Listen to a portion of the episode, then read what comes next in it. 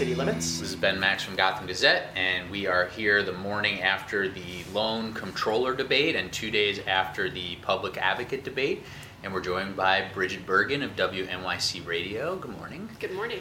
Um, Brigid, you were on stage. You were there as one of the people questioning the controller candidates, Scott Stringer and Michael Faulkner. Uh, what were your takeaways from the debate? Uh, there was a clear, I think, gap between Stringer, who has four years of experience and accomplishments to talk about, um, and his opponent, Michael Faulkner, who seemed to be interested in serving the city and being a leader, um, perhaps less precisely within the office of controller.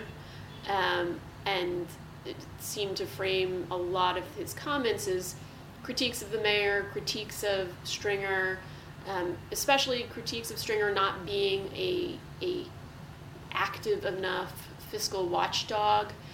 Um, but some of the ideas he offered or some of the approaches he suggested taking seemed so far fetched, to be fair, um, that it made you wonder how versed he was in the duties of the office. Yeah, he kept coming back to the budget critique. You know, he avoided the question about pensions, came back to that, and that was his refrain, which made it that much more surprising that there wasn't a what sounded like a cogent answer to the question. So what do you want to do about it? When asked if he would cut anything, Yeah. he sort of instead of talking about you know the mayor's special assistants or any of the things that are like easy targets, he said instead he wanted to talk about this deficit of payments issue with the federal government and uh, I guess the idea that we're just going to stop paying our federal taxes. It, which was really a kind of jarring statement to hear someone who's running for public office say. I mean, it, it, it's something that he talks about a lot. Um, it's on his website. He said it to both of you when you sat down with him. Um, he talked about it with Errol Louis when he was on New York One.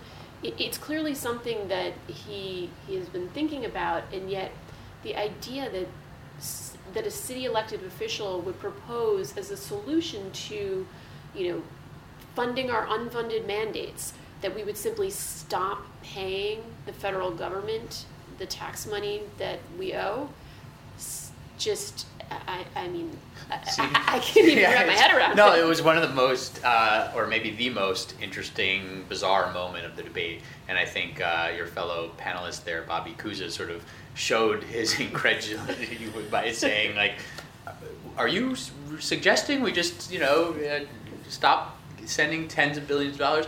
Uh, but Faulkner sort of seemed to also indicate um, that he thinks that the president's sort of tax plan would be a real benefit to New York, and Stringer saying, no, this would really hurt New York. Yeah. And Faulkner said, well, not the numbers I'm looking at. And you sort of had this moment of, okay, uh, I guess, you know, you've been doing an analysis of some kind. Yeah, it, it, it, you know, it was amazing. As the debate started, it initially felt like, oh, we're going to be ahead of schedule. You know, time is moving. We're we're on pace.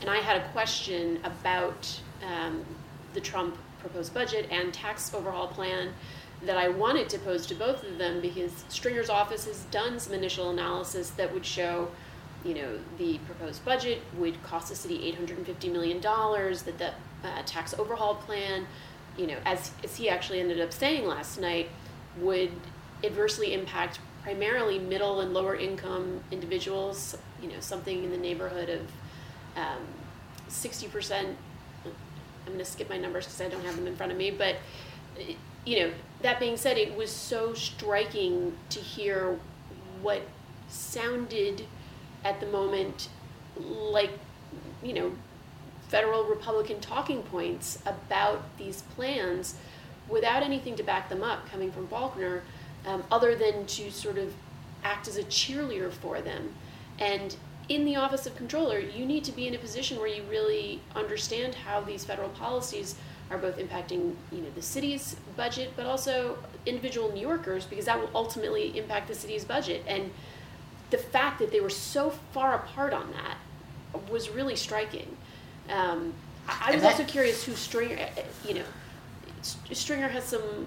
There's a limit to what he can do. Is these are federal policies, but I wanted to know who is you know how is he trying to work with other state um, and local leaders to. I mean, obviously they're lobbying, but what other what besides analysis are they trying to do to prepare the city should these types of cuts take place? That that was That's one of the questions that I wanted to ask. Faulkner's a, you know, I mean, he's a charismatic guy. I think when he was clearly well prepped on an answer, he delivered it well. You know, the, the description of why he's a Republican, clearly an answer he's given several times. And you can fault the history around Frederick Douglass or other things, but he's, he's got that. He, where, what he didn't have, I think, was um, any kind of a, a, a well thought out or at least a well delivered answer on Rikers. He really stumbled over that. Maybe that's not that surprising, but there was some news in what Comptroller Stringer said on the Rikers question. Yeah, it, you know, Scott Stringer has been ahead of the curve um, as compared to the mayor when it comes to uh, advocating for the closure of Rikers Island. Last night, when I asked him about it uh, and asked him if he supported the mayor's plan and the timeline, he said, in fact, he thought it needed to be done much sooner. He said three years, which is obviously a much more aggressive timeline and puts the pressure on the next administration potentially to actually do that. He didn't offer a lot of concrete details in terms of how to get there. Talked about community planning and talked about some of the uh, facilities that are located near courthouses. Um, I, I was struck by in Faulkner's answer and I tried to pin him down a little bit more on it because his answer was when I asked him if he supported the plan to close Rikers, he said yes, but, and then talked about wanting to change the culture and said it needed to be closed eventually.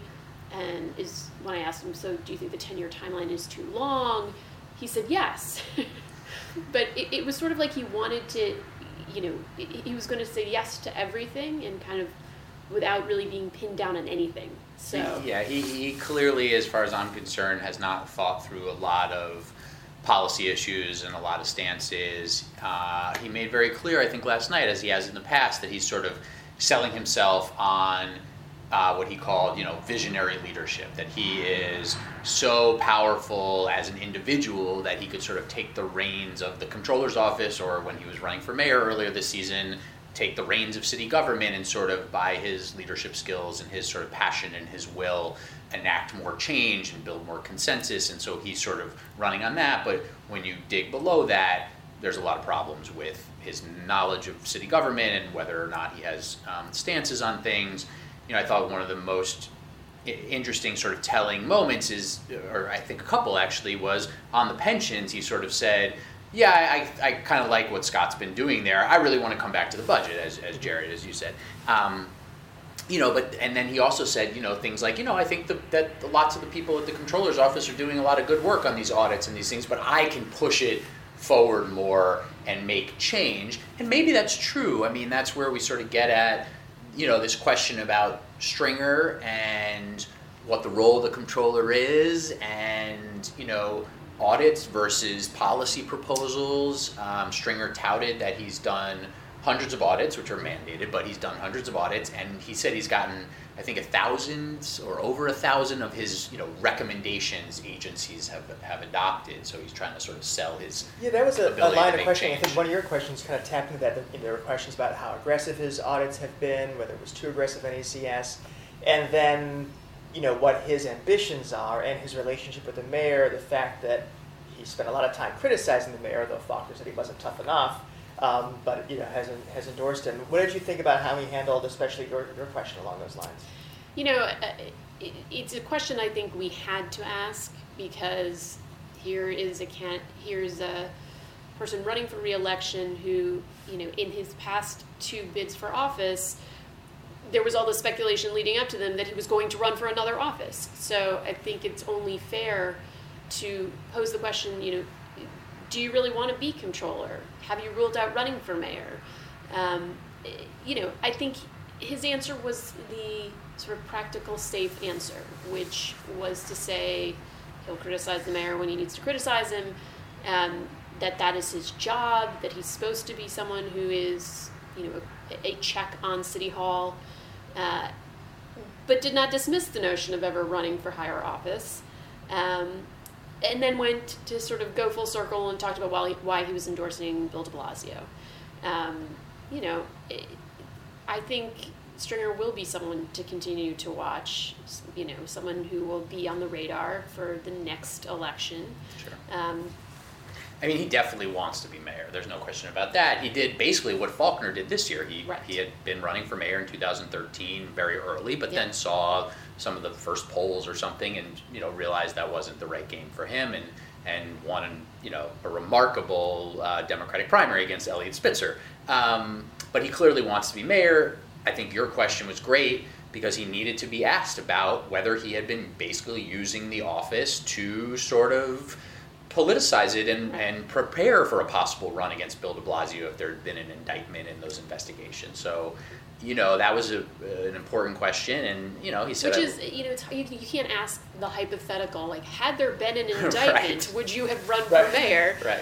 And yet, you do know that that circumstance would have, I mean, that obviously, that would have changed it for any of the Democrats who, you know, were saw nibbling around the edges of this race. So, And then Errol put him on the spot in one particular instance about whether he had, like, you know, particularly politicized, you know, certain investigations on, on ACS, um, which Errol had written about in the past and, and all that.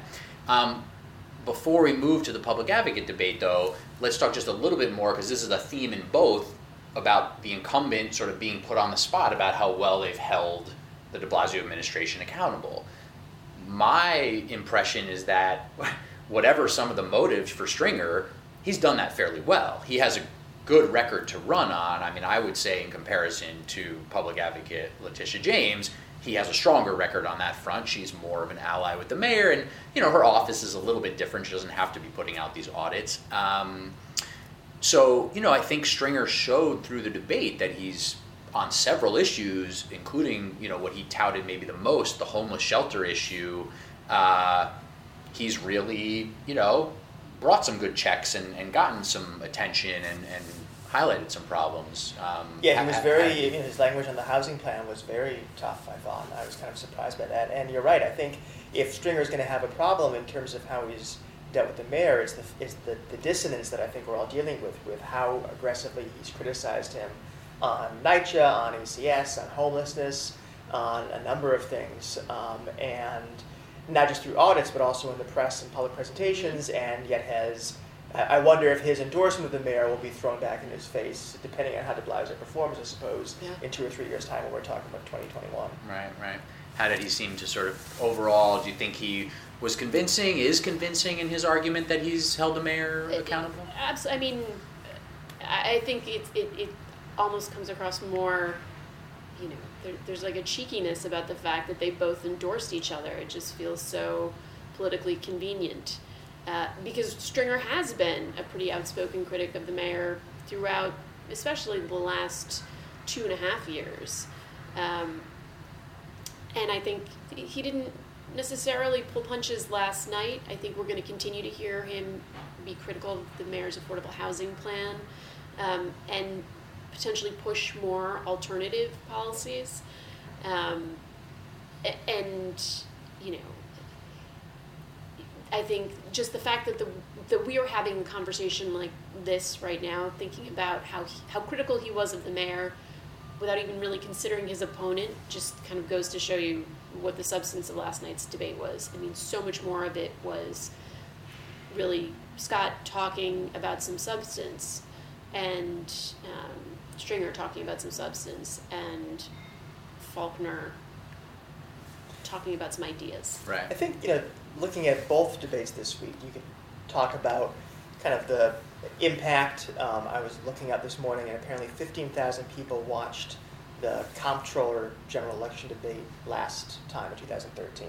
It's about a little less than a tenth of who watched the mayoral debates that year. So, you know, relatively small viewership, but I think both the debates, you know, ably let people compare the candidates. You got a good sense of their competence, their ability to articulate their positions. Um, but I wonder about the goals of the candidates going into it. You know, obviously, uh, Tish James and Scott Stringer trying not to mess up, trying to demonstrate maybe you know have a chance to sum up their accomplishments and demonstrate maybe they have the ability to perform well in a, in a mayoral debate in a few years' time. Um, what do we think were the goals for Faulkner and for Polanco, two guys who frankly know they're not going to win, um, and know this is not going to get a lot of coverage. So, what what did Faulkner want out of last night, and did he maybe get it? I don't know. I'm not 100% sure that Faulkner knows he's going to lose. Um, I, I, you know, he, he comes across as someone who, you know, has sort of supreme confidence in himself.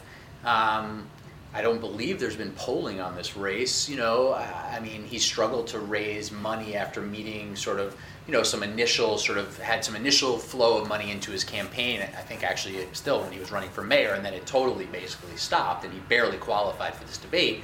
Um, so that's maybe one metric where he could judge that. But you know, he's been traveling around the city. He's been visiting lots of NYCHA complexes. You know, he's got that orientation as you know a sort of community-minded person. He's a you know pastor. He, so he might be getting a lot of good feedback where he goes. You know, we hear this from Nicole Malliotakis. You know, so he might not know for sure that he's going to lose. I'm not sure, but I don't know. You know, I don't know that he's setting himself up for anything else. I mean, I think he would love to, as Brigid said right in the open. You know, I think he'd love to serve the city in an elected capacity, but I'm not sure really what his other goals might be. I, I felt like he was. Um, he knew he needed to be on the attack and yet I was surprised that he didn't come with more, you know, more sort of attack lines in his holster. Uh, he talked a lot about, he said a lot of things that if you've heard him speak before, you have heard him say. Um, I think Scott, I think Stringer, came with the idea of trying as hard as possible not to engage. And I think he was successful he really avoided it, except for his. The his fantasy, sort of, yeah, yeah, Yes, yeah. except for Fantasyland, which was in response to uh, Faulkner talking about the. Uh, Not paying the federal government. exactly. But there was, there was more engagement in uh, public advocate. Yeah, You know, there yeah. was more of a head-to-head feeling in that one. I Yeah. thought. No, I was just going to say quickly that at the beginning of the debate, I almost thought like Stringer was basically just going to like. He, I mean, there were almost several times where like the camera panned to Stringer after Yeah, Faulkner like- attacked him, and he was just like, "I'm good," you know. Yeah. Next question. Yeah, he did not take advantage. He advantage got fired of, up. of the rule that you could respond when referred to by name. got a little more- He deferred that, Yeah. that several times. But anyway, there was good substance in that one, and in the public advocate debate, there was also very good substance. These were, you know, very different than the mayoral debate, much smaller crowds and quiet crowds, and that was great. Um, so let's talk public advocate debate. J.C. Polanco, Republican candidate, challenging Tish James, incumbent. We should also mention there are a few other candidates on both ballots for controller and public advocate, but they were not on the debate stage. Um, but anyway, public advocate debate, Jarrett. Um, I thought, you know, I thought they were both very well prepared, both handled pretty well. Um, on the mayor's side, I'm not sure who would say won uh, the debate. I was um, struck by the fact that Polanco, though he is known, known to be not a fan of Trump, um, you know, there, there is a clear ideological difference there. You know, he loves charter schools. He thinks that, you know, the lefties in town are being too soft on discipline. And perhaps the strongest words of the night were his description of the mayor's talking about police officers. Um, and that kind of surprised me that, that he went to saying that, um, that de Blasio had referred to cops as, as bigots, which is a questionable statement. So uh, that, was, that was really the thing that leapt out for me. Yeah, and he also had a line about sort of like, um, you know, too much s- sort of social engineering type of thing. Like the government is too involved. Talking about rent regulation, which Yeah. is uh, an amazing thing to say. And so, you know, again, I mean, there's there is a you know more conservative sort of line of thinking that there are too many regulations on the housing market in the city, and if we sort of wipe them all away and allowed for a lot more supply to be created, that the market would eventually stabilize. Lots of Democrats don't buy into that. Polanco also is pushing this idea of allowing NYCHA residents to a pathway to ownership of their units. Um, you know, kind of a significant proposal. And it was fascinating to me in the controller debate. Faulkner uh, sort of said he was into that, and Stringer even said he was sort of open to that idea. Right. That that was another sort of wow moment for me in the controller debate. That Stringer sort of said it was an interesting possibility uh, on the NYCHA homeowner front. On the public advocate debate, you know, obviously the, the question we knew was going to go to Tish was uh, Tish James was uh, how is she held the mayor accountable? And then I guess the corollary question of that is have her lawsuits, which has been kind of her calling card, been an effective tool? How do you think she handled that question? You know, I, I think it, it, her response she she responded with passion that she would never apologize for being, you know, a voice for the voiceless. Uh, I, I think it raises a really important point about the office and the limitations currently of the power of the office. Um, you know, she suggested that there was work going on within the city council to try and codify some of those um, that that standing for her. It, but that's it doesn't currently exist, which is why so many of these lawsuits have been tossed. And um, I thought Errol Louis, you know, was fairly pointed in asking her, were these lawsuits about getting headlines or about actually getting something done? Uh, it, you know, she could point to some accomplishments, um, but you know, it, it, it's it's the ongoing question about the office of the public advocate. What is the role it's supposed to play? Uh, you know, to what it, as it serves as a check on the mayor. You know, is it you know through policy or is it primarily through the bully pulpit? Um, and if it is the latter, you know, Tish James has not been an incredibly visible public advocate throughout the past four years. There have been, you know, issues that she has gotten involved with, and uh, on specific issues she's been out there. But, you know, she's certainly been very visible around the city council.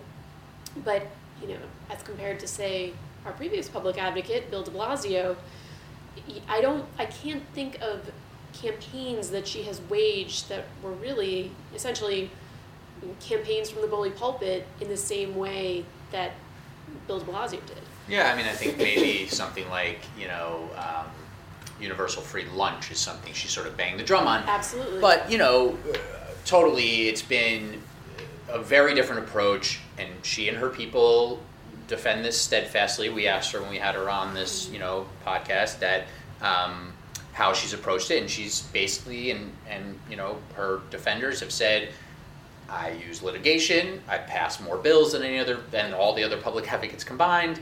Uh, I'm not out there having press conferences at City Hall throwing haymakers all the time about this FOIL request that didn't come in or this ethical lapse or whatever. From my perspective, especially, you know, and the stuff we really focus on, we've gone to her and her office many times for comments on the mayor's ethical issues, which have been really well documented over the last several years and virtually without exception, they've declined to comment. Now, does throwing comments in news stories mean you're doing a good job as public advocate? I don't know, but it is part of holding the mayor accountable is saying you're not doing this the right way, or I have some serious questions about this. We've seen the same thing with the city council speaker, very, very hesitant to, to criticize the mayor's behavior. Um, the only thing that J- on that front that James has really put out there is the agents of the city uh, clarification of these advisors for De Blasio, shielding the records with these outside advisors that you know he and his council basically said are more or less parts of the administration, and so she used that to her own defense at the debate several times. I, agents of the city, I don't know, I've never heard of this before, and that was something I really disagreed on. Um, but I think, you know, as you said, it's it's been fairly fairly quiet. Yeah, and you know Betsy Gotbaum got a lot of criticism for that too during her tenure, and, and her comebacker was well, one, there's different ways to work as a public advocate, and James would say the same thing, and then the question of resources too, you know, which did fall precipitously during Mark Green's time and has basically stayed pretty poor since. Um, and I thought it was interesting that the two candidates agreed that the system should be tra- changed so the mayor does not control the purse strings on the office, um, although Polanco wants, I think, a ballot question on that, and uh, James said there could be a legislative fix instead. Uh, what I do wonder about that question of you know her being on the record is whether that will change now that she will be, as of November 8th, a putative mayoral candidate. And one thing that she's come back to a few times where she might be forced to come on the record and it could be sticky is on property tax reform. She, she brings that up un, kind of unsolicited, um, which is a perfectly legitimate policy discussion to have, but one that has the potential for a lot of different winners and, and losers. Um, and as a corollary to that, she also said, I think one thing she was asked in the lightning round to talk about something she would improve, and she said that the city has too many, too many um, bureaucratic barriers to development, slows down development, which, given the discussion around rezoning, gentrification, displacement around town, was I thought a really interesting critique for her to make. Mm. Any other? Um, I mean, one thing I want to just also say is, you know, Polanco's got a lot of ideas, which I thought was great, and that was, I mean, he among the three citywide Republican challengers to sitting incumbents by far has the clearest platform, uh, policy ideas. You know, uh, he's got a whole election and government reform platform that includes changing the public advocate office, which you know he only got into a little bit in the debate. Um, but it, but you know he's he's got a lot of sort of clarity uh, where others haven't. Uh, so, full disclosure, I went to college with J.C. Polanco, and we were friends. So you can so call I, him by his first name. I I can call him by his first name. I've known him for a long time, um, and I was really curious to see how he would do in this debate um, with Tish James. Um, he was the student association controller when I knew him back way back when. Um, you know, he's a smart guy. I thought he came very prepared. Um, I, I thought he, he's even his humor was effective when he engaged with her. You know, talking about how he had voted for her in the past. Right. Um, And the Matlock line. was- Oh, was and the great, of yeah. course the Matlock line. You know, he he was he was not afraid of engaging at all, and I think he also showed an awareness that this was. You know, I think he described it as climbing Mount Everest. in December. Yeah, something. he he knows that he is facing a huge uphill battle. You know, in part because local Republicans are not doing anything to help him, uh, and yet, like you said, Ben, he has some really interesting ideas. He certainly is someone that you feel like should be part of a, a bigger conversation. Um, and I know that other folks have raised this idea. You know, was this even the right office for him to run for? um, because he seemed to have he seemed to certainly hold his own on that stage. Could he have been on another stage? Yeah. And we'll see that debate stage uh, one more time on November 1st, the, apparently the last citywide debate we'll have, uh, the second and final one between uh, Nicole Malliotakis and, and Bill de Blasio, assuming she qualifies. Um, and I guess the question is whether it will only be those two, and any sense of where that, where that stands?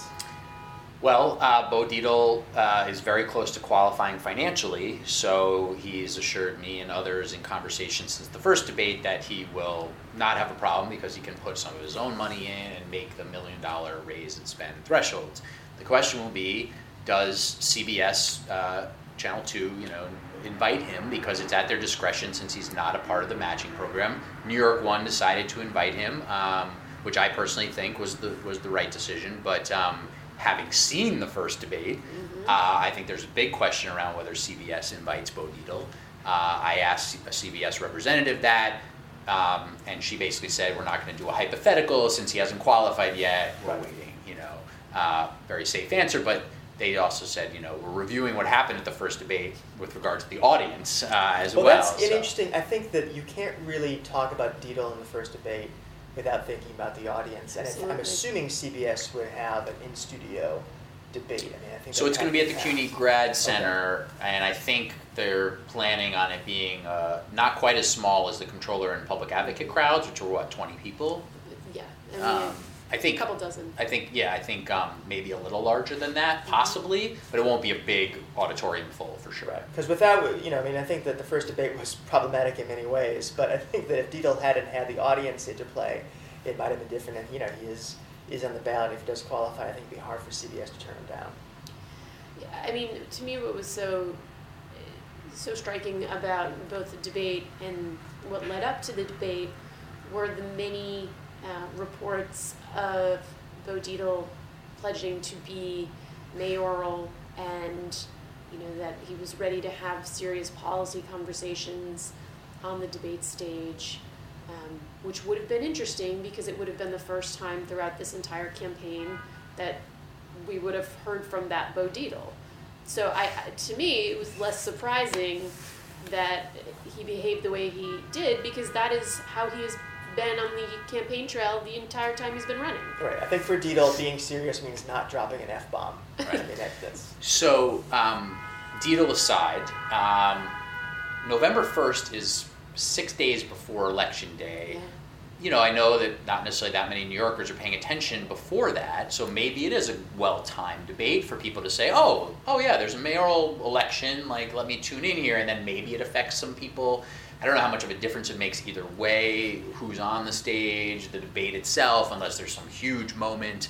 Um, but you know, there's still a race going on. We're less than three weeks from election day. Uh, I guess we're two weeks away from that debate today.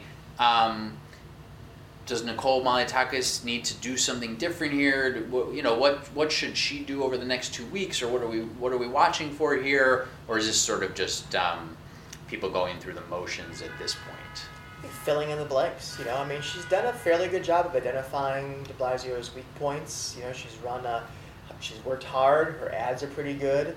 Um, where people are sort of have sort of looked for her to take it to the next level is on the seriousness of policy and you know, putting some details uh, on those on those platform pages. You know, if she can do some of that, it, it might not close the gap. As you said, what would be required for the last debate to have an impact would be for someone to screw up, namely Bill De Blasio, and it to be all over the in headlines. Like a big way. In a big way, all over the headlines last week. That's Yeah. the only thing that would change it. That's not going to happen. But this is her chance to make a last impression for whatever is next for her, whether it's Staten Island Borough President, whether it's mayor in four years, whether it's whatever it is.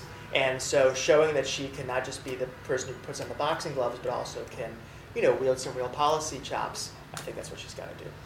And I think i the thing to remember with an election is it, th- there are there is always the chance that something happens global or local that is of such consequence that it entirely changes the conversation.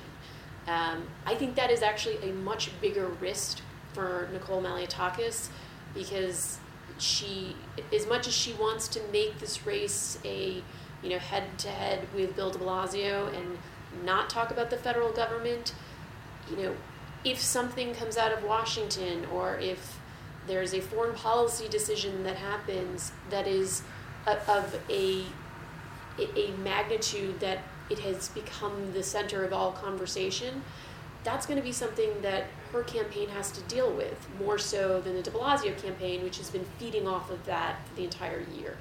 So I think I would be, if I were her campaign, I would be, you know, hoping for a very quiet couple of weeks, maybe a big Yankee win in the World Series that she could taunt the mayor over Right. for not supporting, Right. um, and then for a a unexpected but disastrous performance from Bill De Blasio on that stage, which you know I, I can't personally really fathom, but it would have to be something tremendous. So, you know, on the policy front, I think lots of us who are really in this every day want more detail, want more detail. You know, I got in touch with her campaign the day after the debate and asked for more detail on like six things and got some and they promised an affordable housing plan before the election. They said there'll be a property tax press conference on the 26th, um, which is, by the way, the week the mayor is in Brooklyn, and I'm kind of wondering if she's going to do a property tax press conference outside of one of his houses because she's brought up, you know, their differences in